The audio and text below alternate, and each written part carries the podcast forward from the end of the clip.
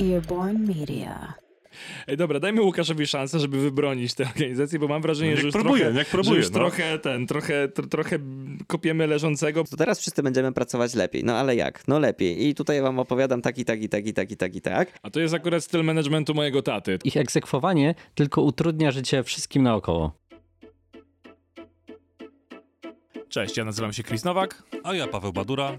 a to jest Root Cause by Vived. Seria audycji, w której rozbieramy na czynniki pierwsze zjawiska, trendy, metodologie pracy i wszystko to, czym w praktyce żyje świat IT. Rotacyjny zespół ekspertów, I Artur. dobrany pod kątem każdego z tematów tak, aby poruszane kwestie miały praktyczne podłoże, gwarantują brak miałkości i gadania o frazesach. A o czym dzisiaj?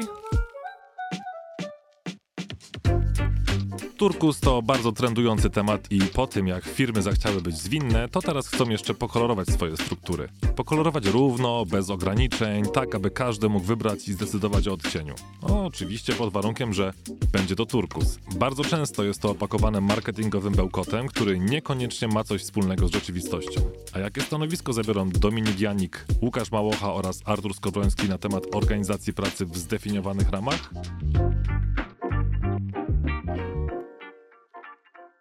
Dobra, panowie, bez ogródek nie będziemy tutaj wprowadzać niepotrzebnych, przydługich wstępów. Jak wy właściwie w ogóle rozumiecie turkusowe organizacje? Jakie w ogóle macie z nimi doświadczenia? Bo wiem, że tutaj są mieszane historie i podejrzewam, że każdy mi odpowie na to pytanie trochę inaczej. Ja mam takie doświadczenie, że mam dobrego przyjaciela, który pracuje w takiej organizacji, która albo się mieni całkiem już rzeczywiście turkusową, albo mocno do tego turkusu zmierza. To jest Software House funkcjonujący w Krakowie. Oni mają około 60-70 osób. Czyli kolega jest jednym z 60 członków zarządu. Można to tak nazwać, bo rzeczywiście sami się zarządzają i z tego co wiem, pracuje im się tam dobrze, e, retencję mają bardzo niską i ogólnie firma idzie do przodu. Może nie jest to taka klasyczna organizacja, która jest taką, wiecie, amerykańską firmą, która prze do przodu rozwija się o 30% co roku i już mają.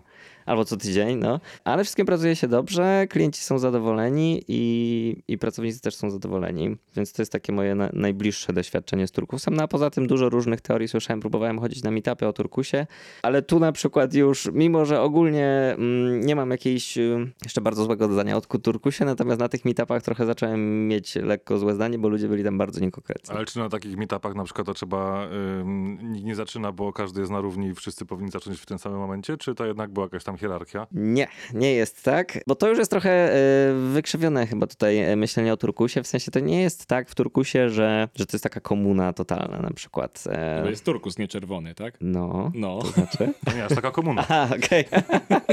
nie szczaiłem, piątek, sorry. tak, także jakby tutaj nie należy tego mylić z takim komunizmem. W Turkusie de facto, w każdym z tych podejść po kolei, jak idziemy kolorami, nie wiem, nie wiem czy kojarzycie te kolory, to w każdym podejściu chodzi o coś trochę innego i w Turkusie de facto nie chodzi nawet tak najbardziej o to, że wszyscy byli równi, tylko o to, żeby każdy sam osobiście mógł się spełniać. To jest w ogóle taki level transcendencji i to naprawdę trzeba bardzo na spokojnie się nad tym zastanowić i absolutnie nie dla każdego to będzie działać, jeżeli, jeżeli chce się w ogóle w ten turkus iść. A co masz na myśli mówiąc transcendencja? Bo to brzmi bardzo enigmatycznie. No dobra, no bo po kolei. Jeżeli chodzi o organizacje, jakie mamy, no to mamy takie organizacje czerwone, które są bardzo oparte na sile. No w zasadzie już tylko w jakichś gangach czy, czy pseudo-legalnych organizacjach można ten styl spotkać. Jest wciąż dużo organizacji bursztynowych, które są oparte na takich bardzo stałych procesach, zasadach, działaniach, formalnej hierarchii. To jest na przykład Kościół katolicki, to są jakieś Amber instytucje... Gold. Dużo firm IT. A Amber Gold było czymś trochę innym. E, Wojsko jest, jest taką organizacją. Potem kolejny level, to jest najbardziej w ogóle popularny level, to jest level pomarańczowy. To są organizacje, które są ukierunkowane na cele, najczęściej na zysk, na innowacje.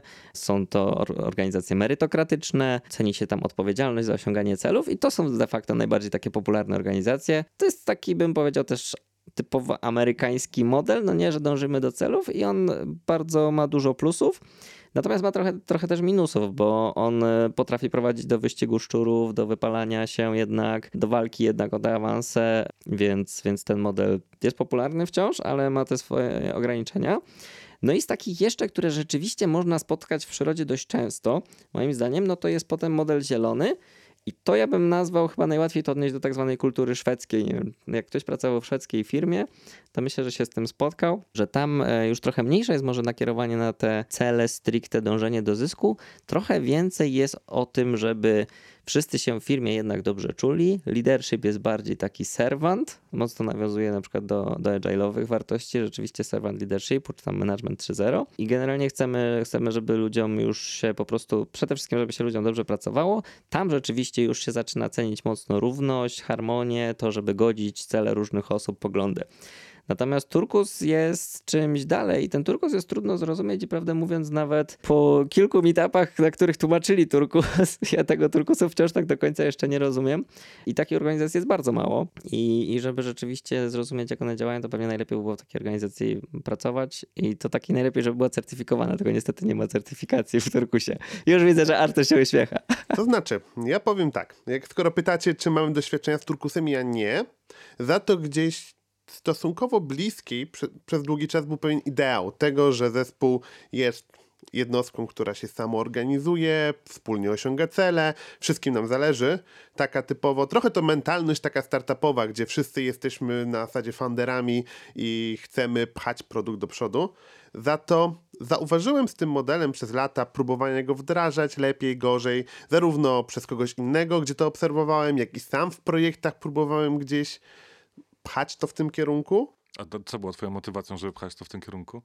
Przyznam szczerze, głównie moda pewna i to wiara w to, że pewien efekt synergii występuje w każdym zespole, że jeżeli każdy będzie wierzył w cel produktu, każdy będzie zmotywowany, to po prostu zarówno ludziom się będzie pracowało lepiej, jak i uzyskamy lepsze efekty. I mój największy problem do tej pory i rzecz, której nigdy nie udało mi się przeskoczyć, przy tego typu organizacji, czy zespołu, czy organizacji, to jest proces decyzyjny, ponieważ mam wrażenie, że im bardziej elastyczny model pracy, im bardziej zespół podejmuje decyzje wspólnie, tym bardziej przeciągają się wszystkie decyzje. I to jest dobre w niektórych typach organizacji, zwłaszcza, że jak to jest software house, który dostaje wymagania od klienta, ja sobie całkiem dobrze wyobrażam wdrożenie turkusu w tego typu projekcie, gdzie raczej jest ktoś, kto trzyma to za pyszczek. Może nie wewnątrz firmy, ale gdzieś na zewnątrz komuś zależy. Zastanawiam się, jak wygląda proces decyzyjny w Turkusie. Bo jak powiedział Rousseau, demokracja jest dla bogów, a my jesteśmy tylko ludźmi. Mam wrażenie, że tak samo jest z Turkusem. Więc Łukasz, czy masz jakieś przemyślenia na ten temat? Znaczy tutaj też y, należy rozgraniczyć samoorganizację i samozarządzanie, no nie, bo to nie jest to samo. To, to, to, to propos co powiedziałeś teraz, Mhm. bo teraz Artur powiedział, że um, widzi sens wdro, w, we wdrożeniu turkusów w projekcie. Okej, czym się różni w takim razie wdrożenie turkusów w projekcie, a w organizacji, bo to są dwie różne, różne rzeczy. A czym się różni wdrożenie Agile'a w e, projekcie i w organizacji? Czyli co, można turkus traktować projektowo? Powiem tak, żeby nawiązać do mojej wypowiedzi, chodzi mi o to, że wyobrażam sobie, że może organizacja albo zespół działać turkusowo, jeżeli ma zewnętrznego klienta, który wie, czego chce. I trzeba temu klientowi pomóc, ale on ustala trochę cele biznesowe, on coś chce osiągnąć, jest jakimś takim motorem kierunkującym tutaj. Na bazie tego, co mówisz, to wydaje mi się, że w takim razie turkus jest fajny do pewnego etapu. Sam osobiście też nigdy nie pracowałem w organizacji turkusowej. Wiem o jednej większej firmie w IT, która chwali się, że jest 100% turkus i tak dalej. To był Boulder. Z tego co wiem, podobno oni są turkusowi. Nigdy tam nie pracowałem, tylko są takie komunikaty na zewnątrz, ale wydaje mi się, że turkus może być fajny w momencie, kiedy jesteśmy małym zespołem, software house'em, który właśnie pracuje dla jakiegoś tam klienta i tak de facto no jesteśmy grupą kumpli. W momencie, kiedy się rozwijamy i jesteśmy troszeczkę większą firmą albo taką wielką firmą na C, to nie za bardzo jesteśmy w stanie ogarnąć stuprocentowy turkus, chociażby przez skalę. Wydaje mi się, że to jest dość problematyczne i im jesteśmy mniejszą organizacją, tym nam łatwiej ogarnąć jakieś samozarządzania i tego typu Ja sobie wyobrażam jeszcze jeden typ organizacji, który mógłby iść w tym kierunku. Organizacje, które chwalą się albo są po prostu data-driven, ponieważ wtedy mamy ten czynnik zewnętrzny, który nas kierunkuje. To są dane. Ale analiza danych, kto podejmuje... Na... To nie jest tak, że dane same w sobie coś mówią. Na ich bazie trzeba podejmować jakieś decyzje. I tutaj... Tutaj mówię, rozbija mi się to, bo jednak gdzieś te startupy, które gdzieś wydziałały, organizacje, one zwykle mają jakichś dosyć konkretnych liderów, którzy ciągną ich je do przodu, są jakąś twarzą publiczną. Nie wiem, jak to zorganizowane jest w Turkusie i przyznam szczerze, bardzo mnie to interesuje. Także Łukasz, jeśli mógłbyś... E, Tutaj poruszyliście fajne dwa wątki, no bo jednym jest ta skala rzeczywiście. Na jednej z grup takich mocno, mocno agile'owych polskich e, na Slacku jest taki bot, który jak ktokolwiek użyje na, na całym Slacku słowa skalowanie w dowolnej odmianie, to on odpowiada pierwsza zasada skalowania nie. I to pokazuje, że rzeczywiście skalowanie tych koncepcji jest trudne, ale nie jest niemożliwe. Tylko trzeba je robić z głową. W Agile'u na przykład e, są dwa takie wielkie modele, które ze sobą walczą. Jeden się nazywa Save, drugi się nazywa Less. I Save jest tym złym zwykle. A może to łączyć? Może być safeless na przykład? Nie. Bo to by Tak się śmieję, właśnie tak się moja, śmieję mo- trochę. Moja, moja by taka filozofia życiowa to jest safeless chyba. Okej, w każdym razie w tym, w tym, który raczej ma więcej zwolenników, czyli w LES, nie próbujemy skalować modelu w ten sposób, że robimy właśnie hierarchię na przykład product ownerów, która ma tam cztery poziomy, tak żeby to się wszystko zbiegło potem do jednego jakiegoś celu, tylko bardziej staramy się znaleźć rzeczy, które mogą, dzia- mogą działać w miarę niezależnie od siebie. Dobra, wróćmy do Turkusu. Okej, natomiast jeżeli chodzi o turkus, no to znowuż też rzeczywiście w małej skali jest go pewnie łatwiej wdrożyć. Natomiast no, założenie turkusowej organizacji jest takie, że bardzo ważne jest to, żeby ona miała w sobie ludzi, którzy są w stanie znaleźć wspólny cel, e, za którym podążają i są w stanie pracować w ten sposób, żeby ten cel ewoluował w ramach ich pracy też, jeżeli, jeżeli coś się zmienia. No i to na pewno jest dużo prostsze, jeżeli mamy małą organizację. Jeżeli mamy większą organizację, ja to sobie tłumaczę tak, że to musi być kwestia na pewno dobrej rekrutacji.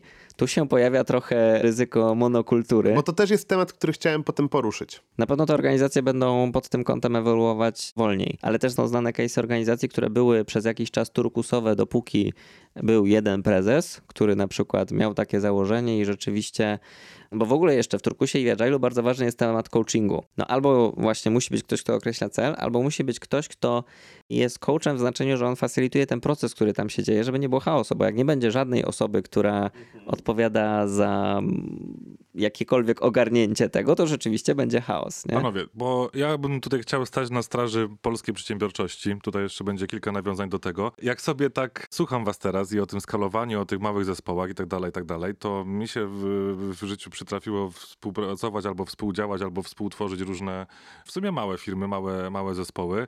Mam też sporo znajomych, którzy prowadzą jednoosobowe działalności gospodarcze, budują sobie te zespoły. To kurczę, oni są wszyscy turkusowi. I to, i to zanim w ogóle ktokolwiek stwierdził, że to jest turkus, to, to 15 lat temu te małe firmy, które były 5-10 osobowe, współpracując nawet ze sobą, z tymi kolejnymi zespołami 5-10 osobowymi w postaci innych jednoosobowych działalności gospodarczych, to wszystko był turkus. A do tego za chwilę przejdziemy pewnie do, do tej zwinności i te firmy też musiały być zwinne, żeby, żeby zarządzać sobie, sobie z projektami. Czyli co, teraz jest tak, że duże, duże korporacje, duże organizacje kopiują tą zaradność i tą hierarchię z tych małych firm, bo no trochę tak, tak, tak, tak, jak to tak widzę w tym momencie. Ale co masz na myśli mówiąc, że to był turkus? Każdy działał na tym samym levelu decyzyjności, wspólnie te decyzje były podejmowane i również wspólnie były podejmowane decyzje na zasadzie wpływu na dany projekt, który był na stole tej firmy na przykład, tak? To bardzo możliwe. Tam jeszcze jest kwestia tego rzeczywiście, co jest taką główną mm, wartością przewodnią, nie? Bo jeżeli oni rzeczywiście wspólnie działali, ale na przykład głównym motywatorem jednak był zysk i całe, całe działanie firmy było wokół tego zysku i to niekoniecznie to bym powiedział, że, że był turkus, bo to wtedy bardzo szybko pewnie ewoluuje w jakąś inną stronę. Tak, czyli chcesz mi teraz powiedzieć, i to jest takie trochę moja obserwacja z tego, co mówisz, że jeżeli firma jest turkusowa, to jej nie do końca zależy na zysku. Nie do, nie do końca jest to kapitalistyczny model, gdzie jednak firma powinna się rozwijać, tylko chodzi o to, żeby pracowało się nam fajnie i jeżeli jednak chcemy przy tym też zarabiać, to już nie jesteśmy turkusowi. Brzmi trochę jak hipisowska komuna. Wróć, wracamy powrotem do kolor- koloru czerwonego. A z drugiej strony wydaje mi się, że to jest troszeczkę cel istnienia 95% firm, żeby przynosić zyski, a nie żebyśmy się dobrze bawili. Ja, ja wiem, że takie 95% to, to nie jest zbyt skromne określenie. No dobra, jakby tutaj ja też chciałbym stanąć też po drugiej stronie, bo no w zasadzie pytanie, czy, czy przenoszenie zysku musi się wiązać z rośnięciem, tak? Bo zakładam, że można mieć jakby, można przenosić zyski i jakby ta firma może pozostać jakby w tym samym rozmiarze i sobie dalej funkcjonować. Jakby teraz w media, media kochają na przykład Patagonię za to, że stała się taką firmą, która właśnie jest firmą odzieżową, która nie musi rosnąć. Na przykład świetnie to wpłynęło też na ich, na ich PR, na ich obroty i na ich sprzedaż, e, bo, bo właśnie są znani z tego, że są tacy sustainable i tak dalej. Pytanie, czy to się przenosi na przykład na IT. Tak, no Lalu dobrze to określił w swojej książce, że e, liderzy turkusowych organizacji traktują zysk jako miernik efektywności, tlen, ale nie cel biznesu. Oddychamy, żeby żyć, a nie żyjemy, żeby oddychać. Ale pierdolenie. jest, ojej, Zysk jest potrzebny, bo inaczej organizacja. No bo trzeba ludziom płacić, halo. Tak, o tym nie zapominamy. Oczywiście są też organizacje non-profit, które są turkusowe, których pracownicy zarabiają, tak? Bo pamiętajmy, że organizacja non-profit to niekoniecznie znaczy, że tam wszyscy pracują Na charytatywnie. przykład uczelnie. Sama organizacja nie ma przynosić zysku żadnym inwestorom. I jest na przykład taka bardzo fajna organizacja turkusowa w Holandii, e, której nazwy nie jestem w stanie wymówić, natomiast jest to organizacja zrzeszająca pielęgniarki świadczące opiekę domową i zrzesza 8 tysięcy pielęgniarek i rzeczywiście mocno się opiera na założeniach turkusowych, mocno działa w samoorganizacji samozarządzaniu. I w ogóle się okazało, że ona działa dużo bardziej efektywnie niż inne tego typu organizacje, które były na przykład bardziej nastawione na optymalizację procesów i, i takie bardzo podejście typowo pomarańczowe, że mamy jakieś cele, wykręcamy wyniki. No, ale dobra, ale wiecie co, to- to- okej, jeszcze, jeszcze teraz y, kró- krótko ode mnie. Radzą sobie lepiej niż organizacje, które są nastawione na zyski, tak? Patrząc na to, na zdroworozsądkowe podejście kadry zarządzającej, to nie trzeba tutaj moim zdaniem wybierać tego w turkus, żeby patrzeć na dobro pracowników, bo można mieć na uwadze dobro pracownika, dobre wynagrodzenie pracownika, dobre samopoczucie pracownika, czy te przez sociale, czy przez y, przeróżne inne pakiety i przeróżne Na inne przykład pensje. decyzyjne, na przykład pensje, tak? Mhm. ten czynnik higieniczny, tak, już z, Tak. z innego odcinka musi być, musi być zachowany, ale też można rozwijać firmę i mieć zyski, więc dla mnie to jest takie właśnie, to jest to, jest to co Artur powiedział, że, to, że próbował turkusu, bo to jest moda, tak, I, i, i to wszystko już było, tylko teraz to nagle jest jakaś ideologia do tego do, dorobiona i teraz Co pani sądzi o ideologii RPG? Proszę pana, e, no co mogę sądzić? Jestem osobą wierzącą, więc nie wypowiadam się na ten temat. nagle się w duże firmy kapnęły, ej, może nie będziemy wyzyskiwać naszych pracowników, no to wymyślmy coś, co będzie modne i teraz będziemy mogli o tym powiedzieć prasie i dobra, to będziemy turkusowi, czyli przestajemy wyzyskiwać, zaczynamy dobrze płacić, pytamy pracowników, czy im się dobrze pracuje, no ale nie można moim zdaniem zapomnieć o zyskach, bo im większe zyski firmy, tym większe zadowolenie pracowników, chociażby przez wzrost czynnika higienicznego. Czy ten turkus w takim razie nie jest fragmentem employer brandingu też? no właśnie, czy to jest zabieg stricte PR-owy w wielu firmach tak naprawdę? Znaczy- Może tak być, nie? Ja jestem w stanie uwierzyć, że w bardzo wielu firmach pewnie będzie to zabieg PR-owy, podobnie jak było z Agilem, tak? którego Ale cały skoro czas nie ma firmy... certyfikacji teraz, tak, że nie można, nie możemy mieć pieczątki, że okej, to jest firma turkusowa, to, to, to jest tylko i wyłącznie employer branding, tak? Żaden, że na- nikt nie dostał jeszcze certyfikatu, bo wszyscy z, z, od certyfikacji musieli się na to zgodzić. Znaczy, jeden z wielkich orędowników turkusu i twórca e, modelu holokracji założył już drugą firmę związaną z edukowaniem, więc może w końcu kiedyś jakieś certyfikaty się pojawią. Chociaż ja się obawiam, że to zepsuje rynek, bo ja nie wiem, czy nie jedną z przyczyn właśnie wykrzywienia na maksa idei Agile'a było właśnie wprowadzenie certyfikacji. Tutaj ciekaw jestem, Artur, twojej Ja ogólnie mam wrażenie, że to jest właśnie Agile też z bardzo fajnego podejścia, bo Agile Manifesto jest fantastyczny i on... Czyli zwinność po polsku. Zwinność po polsku, dokładnie. Polskim Po prostu- podcastem jestem polskim hostem. Dokładnie. Zwinny. Po prostu firma ma być zwinna, ma być elastyczna, ma dopasowywać się do sytuacji, nie robić zbyt długich planów. To jest, ja bardzo lubię porównanie do filozofii tutaj. Mamy racjonalnego Kartezjusza, który mówi, że wszystko możemy wykminić i z góry zaplanować, bo jesteśmy rozumnymi istotami. A mamy empiryzm, który mówi, że człowiek nie wie, czego chce, dopóki tego nie zobaczy. Agile z bardzo fajnych założeń, trochę przypominających mi dokładnie to, co mówiliśmy tutaj o Turkusie. Pewna zmiana organizacji, gdzie ważne są indywidualności, niekoniecznie hierarchia, procesy. Każdy gdzieś e, w zespole stara się być indywidualnością, samoorganizujące się zespoły. Turkusowe idee mocno został wykrzywiony przez to, że nagle Agile zaczęły stosować duże firmy. I mam wrażenie, że też zespoły zaczęły stosować Agile i Scrum nie do końca wiedząc po co i czy są na to gotowi i czy jest sens. W niektórych projektach to totalnie nie ma sensu i iść jakimś waterfallem jest nawet lepiej troszkę. Tylko No, zombie Scrama na pewno. Zombie skramy, dokładnie. Skry... Moją, moją ukochana metodologia Waterford Sprintach. Roadmapa na pół roku i dzielimy to tylko na kawałki, po którym nic się nie uczymy. Mhm. I taki kult cargo, nie? Patrzcie, mamy tutaj tablicę skramową, są kolorowe karteczki, tak? Tak, I... epiki, mamy retro, mamy review. Po co? No tak się robi, nie? Tak się robi. to, e, czekajcie, czekajcie, bo to mm, agile, czyli zwinność po polsku, tak? Ja tu będę stał na straży naszej polskości. No to, ej panowie, przełom lat, początki kapitalizmu w ogóle, koniec komunizmu, czyli początek lat 90., ej, to każdy był zwinny, bo musiał, Tak, tak? każdy był zwinny, bo musiał, bo to były małe firmy. Ale I teraz wszystkie małe firmy, tak naprawdę patrząc na to, że mają konkurencję w postaci tych gigantów, to albo są wchłaniani, albo są przejmowani, albo są łączeni, jak zwał, tak zwał, przez, przez te duże, y, duże korporacje, no albo są zwinni i trochę też turkusowi, no bo to wychodzi z tego, że takie są potrzeby rynku i takie są potrzeby zaistnienia i utrzymania nawet się. powiedzieć, że pandemia wymusiła na wielu firmach bycie zwinnymi. Popatrz na 4F, który zaczął produkować maseczki, mimo że wcześniej robił sprzęt sportowy. I to się wszystko dla mnie sprowadza właśnie do tego, że te duże firmy, one Uczą się od tych małych. uczą się od tego, właśnie nie wiem, czy się uczą. I to jest ciekawa, no to mam pewną obserwację. One są przerażone. One widzą, jak e, Facebooki, Apple, inne firmy zżerają całą konkurencję. No tylko czy te Facebook- firmy, jak one się rozrastają, że zżerają, to czy one przypadkiem też nie wprowadzają tych swoich agile'owych certyfikacji po to, żeby... Dokładnie, ponieważ menadżer przychodzi i my musimy coś zmienić, bo Facebook nas zżera. Albo zżerają nas startupy, yy, gdzieś ten pojawia się innow... pojawia się problem, że nagle zostajemy zżerani przez nowych inkubatorów, no, nowych ludzi wchodzących na rynek, To nowe się firmy. tacy jak ci, co wchodzą na rynek. Dokładnie, Tak? zróbmy dokładnie to samo. I wtedy, tylko jak to zrobić w dużej organizacji? Tylko, że to jest ekstremalnie naiwne, bo wychodzisz z założenia, że te organizacje odniosły sukces dlatego, że one są zwinne, albo dlatego, że one, nie wiem, To jest ob- ale to jest objaw analizu- analizujesz sobie generalnie jakby proces ich e, decyzyjności, proces ich funkcjonowania i no i wprowadzasz te kawałki. To, ja to w ten Dokładnie. sposób To jest zrozumieć. objaw strachu pewnego. Boimy się konkurencji, boimy się, że z roku na rok tracimy znaczenie. Mamy 100 lat i nagle jak Kodak przestajemy istnieć.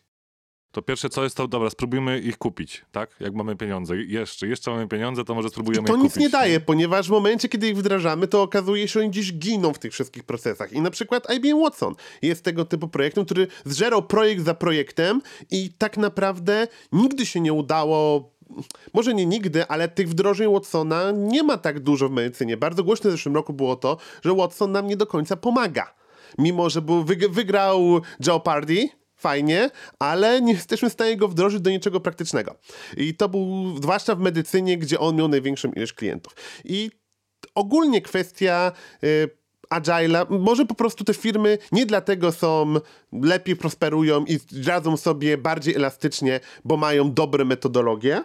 To na pewno pomaga, bo ja nie jestem też nihilistą organizacyjnym, że nie warto mieć metodologii To i też iść na z mojej strony. Tak, ale one są po prostu małe, więc mogą szybciej podejmować decyzje, nie potrzeba 10 poziomów, żeby na coś się dogadać. Y, Proces decyzyjny sam w sobie jest szybszy.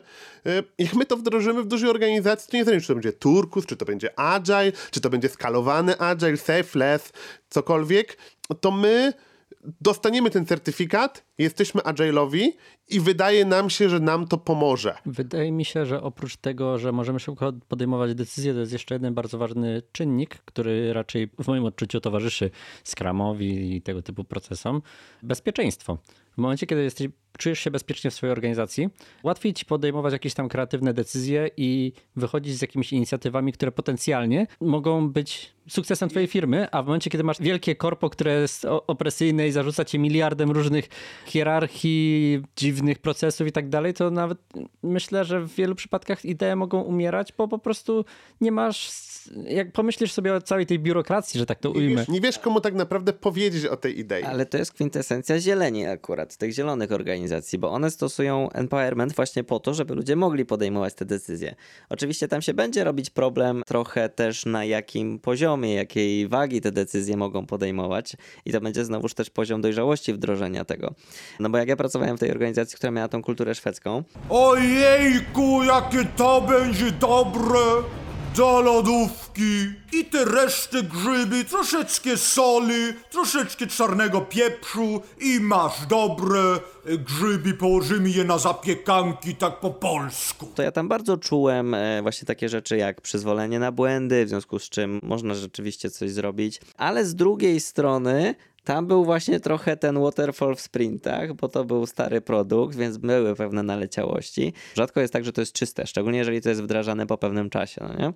Bo ta organizacja ma dużo, dużo lat. Ona kiedyś była bardzo waterfallowa i jakby z jednej strony jest kultura taka, która pozwala ludziom czuć się dobrze i w ramach tych swoich rzeczy czuć się, zapominam polskiego słowa zawsze na empowered, więc empowered, ale z drugiej strony właśnie może być tak, że to jednak jest w jakimś limitowanym zakresie i tacy więksi mm, zwolennicy Agile'a czy Scruma bardzo się na to wkurzali. Ja sam też się mega na to wkurzałem wtedy w tej firmie, że no mamy Scruma i super Agile proces, ale, ale de facto to jest waterfall w sprintach. A potem zrozumiałem, że de facto waterfall w sprintach też czasem jest lepszy niż waterfall po prostu. To jest po prostu pewne ulepszenie procesu. Ale jeśli podajesz przykłady szwedzkich firm i zwinności, to ja mam kontrprzykład. Ponieważ pracowałem kiedyś w firmie, gdzie tam było dużo małych podfirm, powiedzmy, że właśnie szwedzki konglomerat. I chodziła po biurze plotka, że żeby przejść na chmurę w IT, to organizacja musiała podbyć, pozbyć się jednego z administratorów, ponieważ po 20 latach w firmie osiągnął już taki poziom decyzyjności, A był przeciwnikiem chmury. a był tak? przeciwnikiem chmury, bo to było nowe rozwiązanie i się od tej pory nie sprawdzało, i, y, a firma wiedziała, że to jest trochę przyszłość, że nie móc się go, nie móc się go pozbyć z hierarchii, sprzedała jeden z oddziałów tylko po to, żeby ten człowiek nie blokował decyzji. No ale to patrzcie, no to to jest te, jak zwał, czy to będzie turkus, czy to będzie zieleń, czy to będzie pomarańcz, to biznes i tak i tak zawsze jest w pewnym momencie brutalny. To nie czarujmy się, to nie jest tak, że będziemy sobie idealizować teraz, że teraz będą wszyscy skakać na jednorożcach, na zielonej łączce, będzie nam wszystkim dobrze, tylko po prostu no biznes jest brutalny, po prostu. Dokładnie. I ogólnie ja mam, jestem trochę sceptyczny o turkusu też z jednego względu, ponieważ niektóre rozwiązania łatwo się rozwiązują, niektóre rzeczy łatwo się i problemy rozwiązuje się w malutkiej skali. Przykładem niech będzie edukacja. Pamiętam, miałem kiedyś rozmowę ze znajomymi, na śniadaniu siedzimy sobie, filozofujemy, ludzie z branży IT spotykają się i filozofowują na wszystkim, od medycyny poprzez politykę, kończąc na edukacji. I ta edukacja. jak w Polsce po prostu. Tak w Polsce, dokładnie. Jesteśmy, normal, IT, no jesteśmy IT czy nie normalnymi, IT, jesteśmy normalnymi ludźmi. Polakami. Więc siedzimy, Polakami, siedzimy, rozmawiamy i pojawia się, pojawia się temat. Bo edukacja jest zła, Znaczy ogólnie to inte, interesowania to, zainteresowanie to będzie e, dyskoteki, chłopaki i ogólnie takie takie, ale w miarę to nauka mnie najbardziej kręci i w ogóle mam nadzieję na przyszłość. System szkolny jest zły, powinno być tak, że tak jak my uczymy, gdzieś tam jest mała grupa dzieci, przychodzi ktoś, opisuje Montessori, etc. Yy, każdy jest rozwijany indywidualnie, każdy yy, ma indywidualne jakieś potrzeby i tak Odcinamy dzieci od patologii. odcinamy dzieci od patologii, super. I tak powinno być i w ogóle szkolnictwo jest złe. I takie dziecko, które idzie do swojej pierwszej pracy, popełnia, popełnia samobójstwo po, po pier- w To pierwszym znaczy, kwartale. Nie, niekoniecznie, bo te dzieci bardzo często lądują w takich pracach, właśnie w tych turkosowych organizacjach, gdzie jest fantastycznie. Więc Tylko, że jak już powiedzieliśmy, takie organizacje są trzy na krzyż, a większość to jest Dokładnie. chamskie korpo i bardzo brutalne, więc Dokładnie. I to się sprowadza trochę do tego moje twierdzenie. I tak słucham tego, słucham, no dobra, okej. Pytam, jak wy chcecie wyskalować to rozwiązanie? Ponieważ szkolnictwo musi być publiczne. I ono musi być masowe. Bardzo łatwo jest rozwiązać, mając kupę pieniędzy, ro- zrobić rozwiązanie dla 10 dzieci w Krakowie, które będzie fantastyczne. No, aktualnie ten problem się rozwiązuje sam. Mamy niską demografię, za, za 20 lat każda klasa będzie miała po 10 osób i bez problemu. Ale musisz mieć też odpowiednich specjalistów, na przykład nauczanie IT w szkołach. Ono jest problematyczne, dlatego że bardzo często Kiedy mi się wydaje, że to jest tak, że przychodzi pani dyrektor na radę pedagogiczną i mówi kto będzie uczył kto, informatyki? kto ma w domu komputer? No i tak, i potrzebne trzy panie. Dobra, to wy jesteście od... Ty, a ile masz ten komputer? No pięć lat. No to ty będziesz uczyła te klasy y, 4, y, 8, a ty będziesz uczyła tej 1, 3, bo dopiero macie tam... Dlatego o to mi chodzi. Rozwiązywanie problemów w skali mikro jest łatwe. Skalowanie rozwiązań, rozwiązywanie problemów w skali makro, tu się zaczynają tak naprawdę interesujące rzeczy. I jak kompletnie nie widzę, jak tutaj można wprowadzić turkus. Ponieważ na przykład organizacja. Można mieć, jak wprowadzić, żeby organizacja była zwinna, duża. Bierzesz konsultanta, Można próbować. Bierzesz, bierzesz, możesz próbować, bierzesz takiego Dana Norfa albo innego człowieka, który zgryza tym zęby konsultanta i on ci w poszczególnych działach trochę to pociągnie, powprowadza. Jak zrobić to w całej branży? Żeby branża rzeczywiście zaczęła iść trochę, nie wiem czy trzeba, ale zachwycanie się poszczególnymi organizacjami, bo tutaj jest fajnie, tak, mamy bardzo specyficzny kontekst, na przykład Software House, mamy bardzo specyficzną rekrutację i zwykle nie mamy problemów. Po prostu mamy rynek, który idzie do przodu. dzieci z tak. Krakowa. Tak. Mamy rynek, który idzie do przodu, bo to jest IT. Tutaj nie ma raczej problemu z klientami, raczej nie ma problemu z zatorami płatniczymi. Wydaje mi się, że to jest też troszkę kwestia dojrzałości pracowników i pracodawców. Kadry menedżerskiej, może tak, to będzie łatwiej, bo możesz sobie nawet za, zatrudnić tego Dana Norfa i on przyjdzie i poukłada twoją organizację tak, że będzie super wszystko szmaragdowo, turkusowo, czy jak sobie to nazwiemy. Ale zawsze może być ten admin, który nie lubi clouda. Ale właśnie no, zawsze będzie ten jeden pracownik, który będzie się wybijał i troszeczkę trzeba nie układać organizację chyba, co edukować ludzi, jak to powinno działać, a na dłuższą metę to jednak jest dużo, dużo bardziej złożony problem, wydaje mi się. No właśnie, bo tutaj są jakby dwie rzeczy. Pierwsza to jest taka, w jaki sposób jakby zmieniamy firmę, bo faktycznie, no oczy- oczywiście możemy zebrać wszystkie osoby, jeśli jest to mała organizacja i możemy na, od nowa zbudować wizję i misję firmy, na, na którą wszyscy się zgodzą, zbudować te wszystkie wartości i tak dalej. Natomiast oczywiście w większości organizacji kończy się to w ten sposób, że wszyscy sobie napiszą ładne rzeczy na tablicy, a potem o tym zapomną i będą robić to, co robili zawsze. Bo to jest standard generalnie. Więc pytanie moje tak naprawdę jest takie: w jaki sposób jesteśmy w stanie określić, że firma czy inna organizacja jest wystarczająco dojrzała, żeby faktycznie móc w ogóle wdrożyć e, ten model zarządzania. Bo ja rozumiem, że to się wiąże z jakimś tam stopniem dojrzałości organizacji. Tak samo jak no, niektóre systemy polityczne też e, nie są w stanie zaistnieć w gospodarkach, które są wystarczająco No rozwinięte. to jest bardzo tak? trudne. Pytanie, czy w ogóle warto na przykład taki turkus wdrażać, tak? No z Agilem, z Agilem firmy były przyciśnięte tym, że bardzo dużo organizacji zaczęło przechodzić rzeczywiście na ten model, na przykład na niskim poziomie, że zespoły zaczęły zupełnie inaczej funkcjonować, no i deweloperom się to podobało tam, gdzie, gdzie były, albo menadżerowie zachłysnęli się tym, że hej, to my teraz rzeczywiście będziemy mogli wdrożyć zmianę w ciągu dwóch tygodni, a nie pół roku. No nie, no to to były takie bardzo mocne motywatory do tego, żeby próbować Agile wdrażać.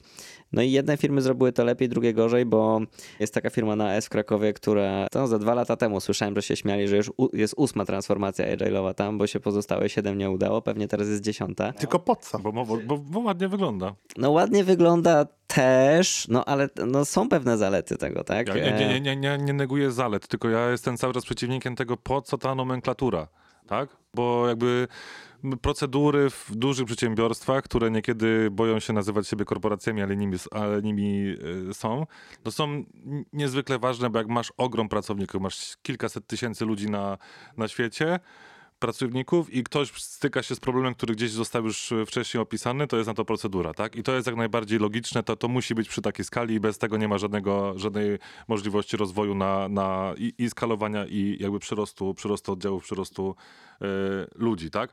Ale po co to nazywać? Mi się wydaje, że nazewnictwo jest o tyle ważne, że tak, ja się nie zgadzam z tym, jak ludzie podchodzą do tego religijnie rzeczywiście. To jest złe zwykle. Natomiast no jakieś nazewnictwo no, jest potrzebne, bo myślimy językiem na przykład, no nie? I jeżeli coś zmieniamy, w stosunku do starego podejścia na przykład, no to jeżeli mm, będziemy usiłować mówić, że cały czas to, się, to jest to samo, nazywać to tak samo, albo no nie wprowadzać nowych nazw, no to będzie miszmasz, ludzie będą mieć Ale to jeszcze tylko, tylko jeszcze jedna e, riposta, może nie riposta, odpowiedź, kontrargument, to jakby zobaczyć, e, przeanalizować sobie najbardziej czujące się zwinnymi organizacje i postawić je obok siebie, to każda nie będzie funkcjonowała w taki sam sposób, mimo wszystko. Część tam Tak, będzie tych no to dobrze. niuansów.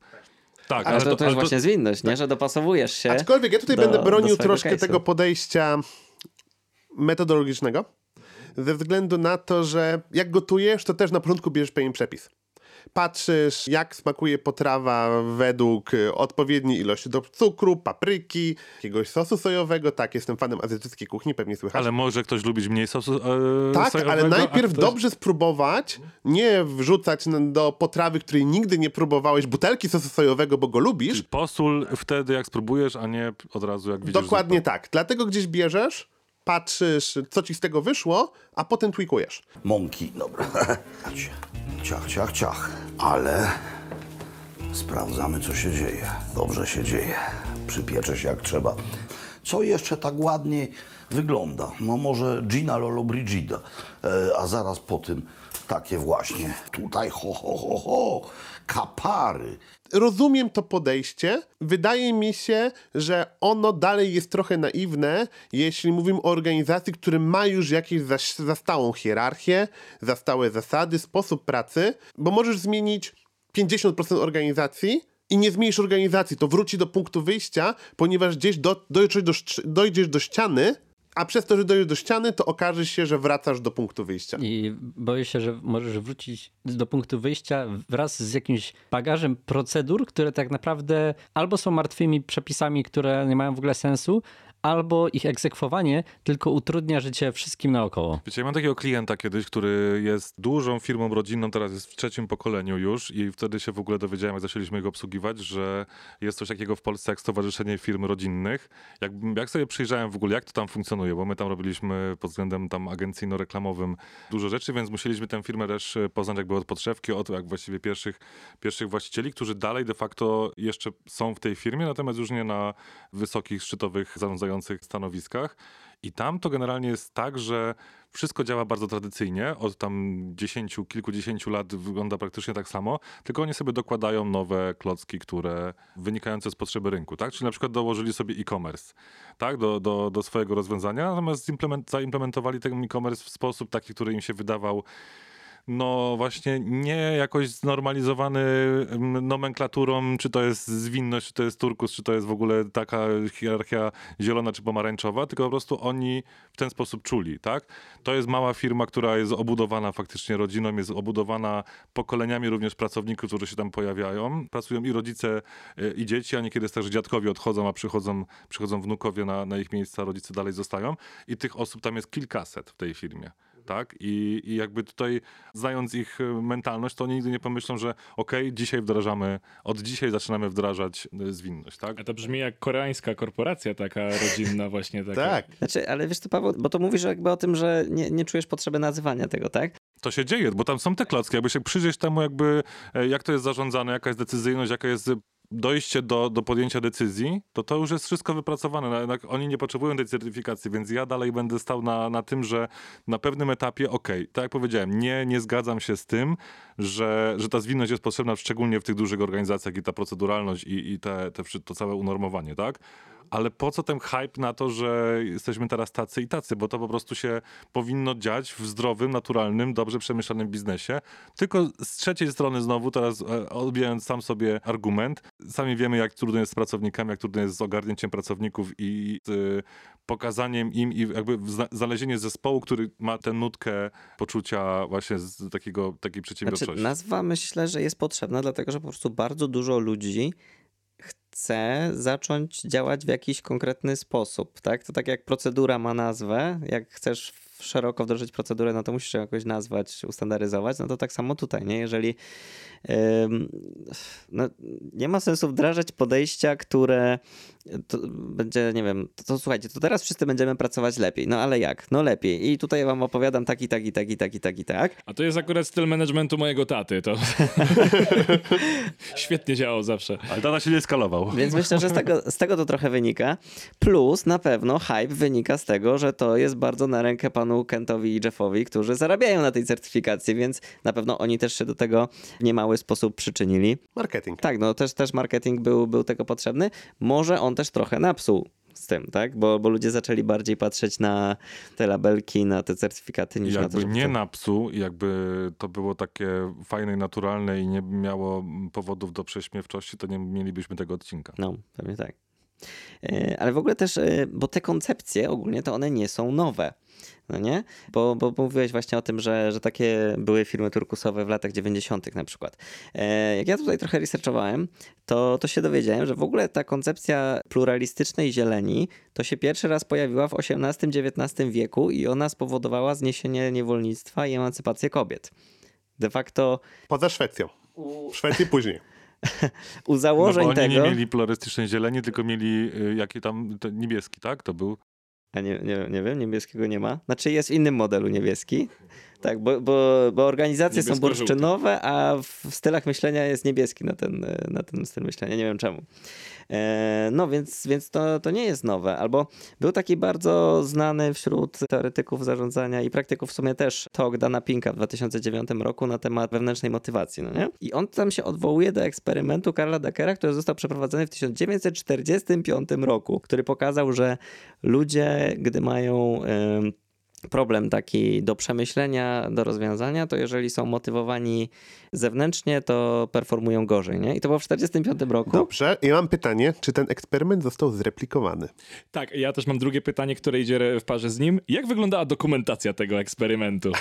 Bo dokumentacja z eksperymentów z pierwszej połowy XX wieku, no to jest trochę inna historia. Znaczy te eksperymenty tego typu były powtarzane. Nie wiem, czy akurat ten był taki super udokumentowany, nie? Ale bardziej chodzi mi o to, że już wtedy było to zauważane, już wtedy na pewno gdzie niegdzie to, to było używane i w ogóle to no my też mówimy o tych takich przeskokach, o tych levelach, ale to się wszystko przeplata, nie? To nie jest powiedziane, że w organizacji nawet czerwonej nie może być jakiś jednego albo nawet dziesięciu elementów z organizacji zielonej. No Nie bo to mogą jest być. biznes, który musi być elastyczny. Ja, Dokładnie. To swoją drogą, Ale nie? mi się to akurat Zwinny. bardzo podoba, bo to jakby ten zielony element albo turkusowy element w organizacji czerwonej brzmi jak wątek z serialu komediowego, gdzie do gangu wchodzi mł- młody facet i mówi, słuchajcie, mam pomysł na zupełnie nowy styl zarządzania. Wtedy Albo- wszyscy albo wyciągają jak- pistolety. Albo jak perkusista, który mówi, ej, napisałem piosenkę. W tym wszystkim samorozwój, demokracja, etc., etc. Produkcja, dystrybucja, masturbacja. Mi ciągle brakuje tego, że jednak to się dobrze sprawdza w na przykład w Software. Tak jak podałeś tutaj przykład Software House'u. Ale On czekaj, czekaj, dostaje... czekaj, czekaj, to mówisz, że, że y, samorozwój się gdzieś dobrze sprawdza? Dobrze, inaczej. Bo samorozwój to jest jakby, to tak, jest tak, tak. potrzeba Inaczej. sama E. Turkus, okej, mamy przykład. Ja bym tak chciał zapytać, czy mamy dobre przykłady turkusu na rynku poza organizacjami takimi jak e, właśnie Software House'y. Ponieważ Software House'y mają swoją specyfikę. One, tak jak już poruszaliśmy, dostają cel z zewnątrz. Ktoś to przemyślał, ktoś jest liderem jakiegoś projektu, yy, ma, wie po co to robi, natomiast przychodzi do organizacji turkusowej już z pewnymi wytycznymi i oczywiście organizacja może pomóc mu osiągnąć ten cel, zrobić mu research, być świetnym partnerem. W dalszym ciągu jest osoba, która jest pewnym liderem projektu. Ponieważ inaczej by do nich nie A przyszło. to nie jest tak, że mm, Turkus jest dobry tam, gdzie się pracuje z projektami, a na przykład y, Turkus w firmie, która się opiera o linię produkcyjną, to już niekoniecznie? No właśnie nie do końca, bo jednym z przykładów podanych przez Lelu w swojej książce jest firma Favi. To jest taka francuska firma produkcyjna, która ma około 400 pracowników. Istnieje od 57 roku i produkuje różne rzeczy takie metalurgiczne, jakieś tam części do skrzyni biegów i, i tego typu sprawy. I sobie działają dosyć Jak ten turkus tam wygląda w czasu. praktyce? Co to znaczy, że tam jest turkus? Bo ja też mogę powiedzieć, że w firmie jest turkus, wszyscy robią co chcą, a umówiliśmy się, że ty pracujesz przy taśmie, a ja rozmawiam z klientami. Każdy kolor samochodu jest dobry pod warunkiem, że jest czarny.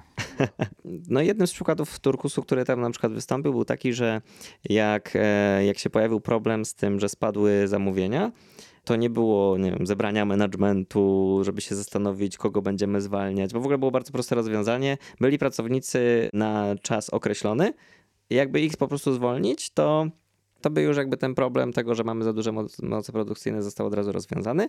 No ale tam mimo tego, że czas określony był wymagany przez prawo, to wszyscy od razu e, traktowali tych pracowników jako część tej, tej rodziny firmowej, więc szef jakby nie chciał czegoś takiego robić, więc on po prostu wyszedł na halę, powiedział słuchajcie mamy taki problem, padły zamówienia i ktoś z tłumu rzucił ej a słuchajcie to może po prostu przez jakiś czas zarabiajmy 25% mniej i i przejdziemy jakoś przez ten kryzys. Czekaj, czekaj, czekaj, bo to marzec 2020? Gdzieś- No Gdzie- właśnie, gdzie- tak mi się było, kojarzy, że bardzo dużo film było turkusowych pod I nagle tym się kątem. okazało, że, Okazało się, że są dokładnie. zarabiać. I Łukasz powiedział magiczne słowo. Przyszedł szef, Ale no bo jeden tam szef był, tak? Właściciel. Nad Turkus. Ry- tak, król Artur i rycerze okrągłego stołu. Pierwszy wśród równych. Ej, dobra, dajmy Łukaszowi szansę, żeby wybronić tę organizację, bo mam wrażenie, Niech że już próbuje, trochę, niech próbuje, że już no. trochę ten, trochę, tr- trochę kopiemy leżącego, bo jeszcze nie daliśmy mu w ogóle oddać. No i to, to, to był ten Turkus, tak? Że przed ten szef i powiedział, że Tak, no to coś, był musimy, tam... coś musimy zrobić. To, to był przejaw Turkusu, że on e, zamiast e, zrobić e, zebranie managementu, którego zresztą nie było tam, tam Ciekawe, nie czy krzyczał ten, co miał być do zwolnienia.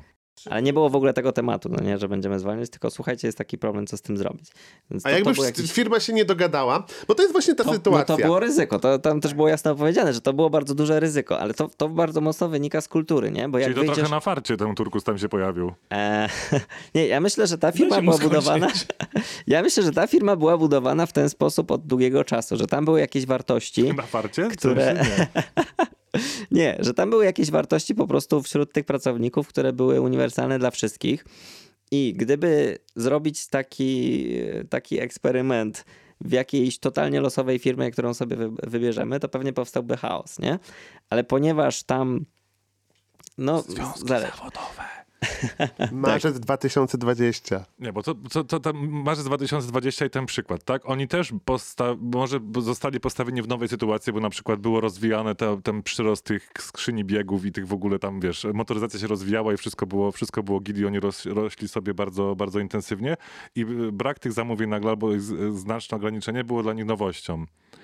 Więc każda firma, która pojawiła się w, przed takim wyzwaniem właśnie w marcu 2020, też pojawiło się to zupełnie nowe wyzwanie. Więc widać, że jakby to jest tak jak Polacy się potrafią jednoczyć w tragediach narodowych, to tak była generalnie tragedia narodowa w obrębie każdego miejsca pracy, tak? które faktycznie pojawiło się, że dobra, albo nie wiemy, co mamy zrobić i jest wizja, że nie, nie wiemy, co się dzieje na, na całym świecie i możemy upaść po prostu. Jakkolwiek byśmy duży nie byli, to możemy upaść. Więc to jest moim zdaniem takie trochę zdroworozsądkowe i taki instynkt samozachowawczy wśród pracowników, że no dobra, to zarabiamy mniej, ale jednak zarabiamy cokolwiek. Bo jak stracimy pracę, może nie być łatwo znaleźć kolejnej, bo nikt nie zatrudnia.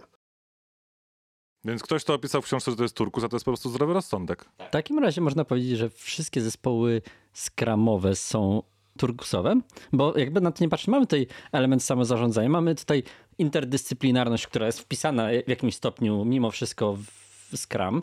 Czy w takim razie Scrum jest turkusem? No nie jest, no bo nie ma zarządzania, jest, y, nie ma samozarządzania, jest samoorganizacja w Scrumie, no nie? Może być samozarządzanie. Scrum jest, y, zespoły pracujące w Scrumie takim jakimś porządnym są dobrym materiałem na pójście w turkus jak najbardziej. Dobra, to jeśli chodzi o samozarządzanie, to ja mam jeszcze jedną rzecz, która mi bardzo siedzi na wątrobie. O samozarządzanie, w sensie nie zarządzanie, tylko zarządzanie samą sobą, firmą. Y, Zespołem. Tak, pod kątem tego zespół się po prostu sam się zarządza. Y, Podtrzymuję, to działa fajnie, jeśli mamy dobrą rekrutację i tak, ryzykujemy chówem wsobnym. Powiedzmy, ja nie jest, uwa- zauważam problemy chowu wsobnego, nie uważam, że to jest egzystencjalny problem firm, jeśli tak robią. Są firmy, w których to się sprawdzi. Idźmy niżej. Jak rozwiązywane są konflikty? Bo te się zdarzają między ludźmi. Staroświecką metodą, o świcie, stajecie do siebie Troszkę- plecami, każdy bierze miecz. Trochę tak sobie to wyobrażam, dlatego jestem ciekawy, jak to jest robione. No to na pewno będzie zależeć od implementacji, ale jeżeli mamy w organizacji coachów, to na pewno to będzie rola tego coacha. Jeżeli nie mamy w organizacji coachów, w zespołach powinny być osoby na tyle dojrzałe, że albo ktoś zauważy, że jest ten konflikt i naturalnie wejdzie w rolę moderatora, albo osoby skonfliktowane pewnie poproszą o, o pomoc w rozwiązaniu tego. No bo jeżeli ten konflikt będzie rzutować na pracę całego zespołu, no to też na pewno cały zespół odpowiada za swoje efekty swoich działań. Nie? Czy mi się Więc- wydaje, że w takim wypadku tutaj jakby ten konflikt, który albo osoba w takiej równouprawnionej hierarchii, e, wydaje mi się, że stety, niestety, ale najczęstszą drogą będzie opuszczenie tej, tej organizacji przez Może tę tak osobę, która jest skonfliktowana. I Tylko jest- jeśli ona nie będzie chciała opuścić tej To nie, organizacji, no, no to co, To sama się to- godzi na, na, na funkcjonowanie w toksycznym tak? środowisku też chyba, nie?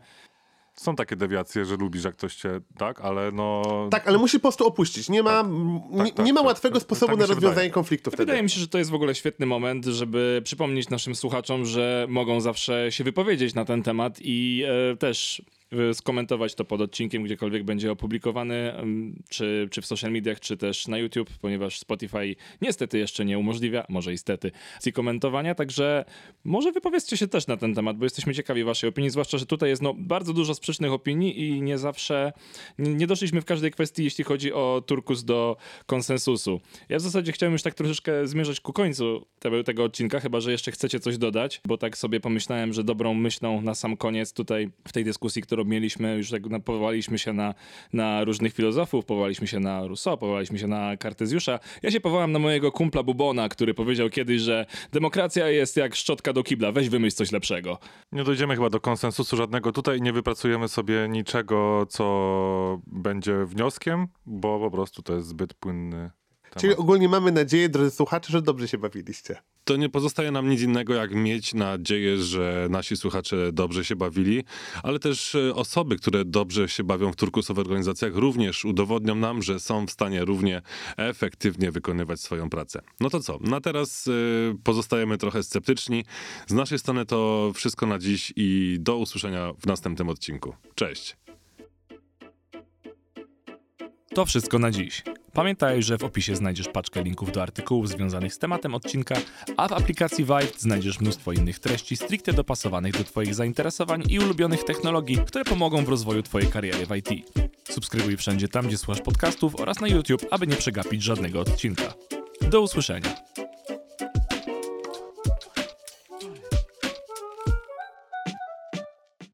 Udzielają tej opieki, czuli się jak najlepiej zaopiekowani. Opioidy. E, czuli się jak najlepiej zaopiekowani, żeby... No nie da się z wami. Idźcie sobie, ja sobie bo Nie, pogadam. bo- no. bo- nie, nie, nie, nie, nie, ja chcę to usłyszeć. Powiedz to Turkus Turkus, no powiedz, no Łukasz. No powiedz. No weź, Łukasz, no, no. Łukasz, no. Raz chociaż. E, to Bo powiedzieć ci tak, to wmontujemy. e, powiedzieć to, co chciałem powiedzieć jeszcze tak, żeby się dało wmontować? Nie, Turkus Turkus tylko. Turkus, turkus.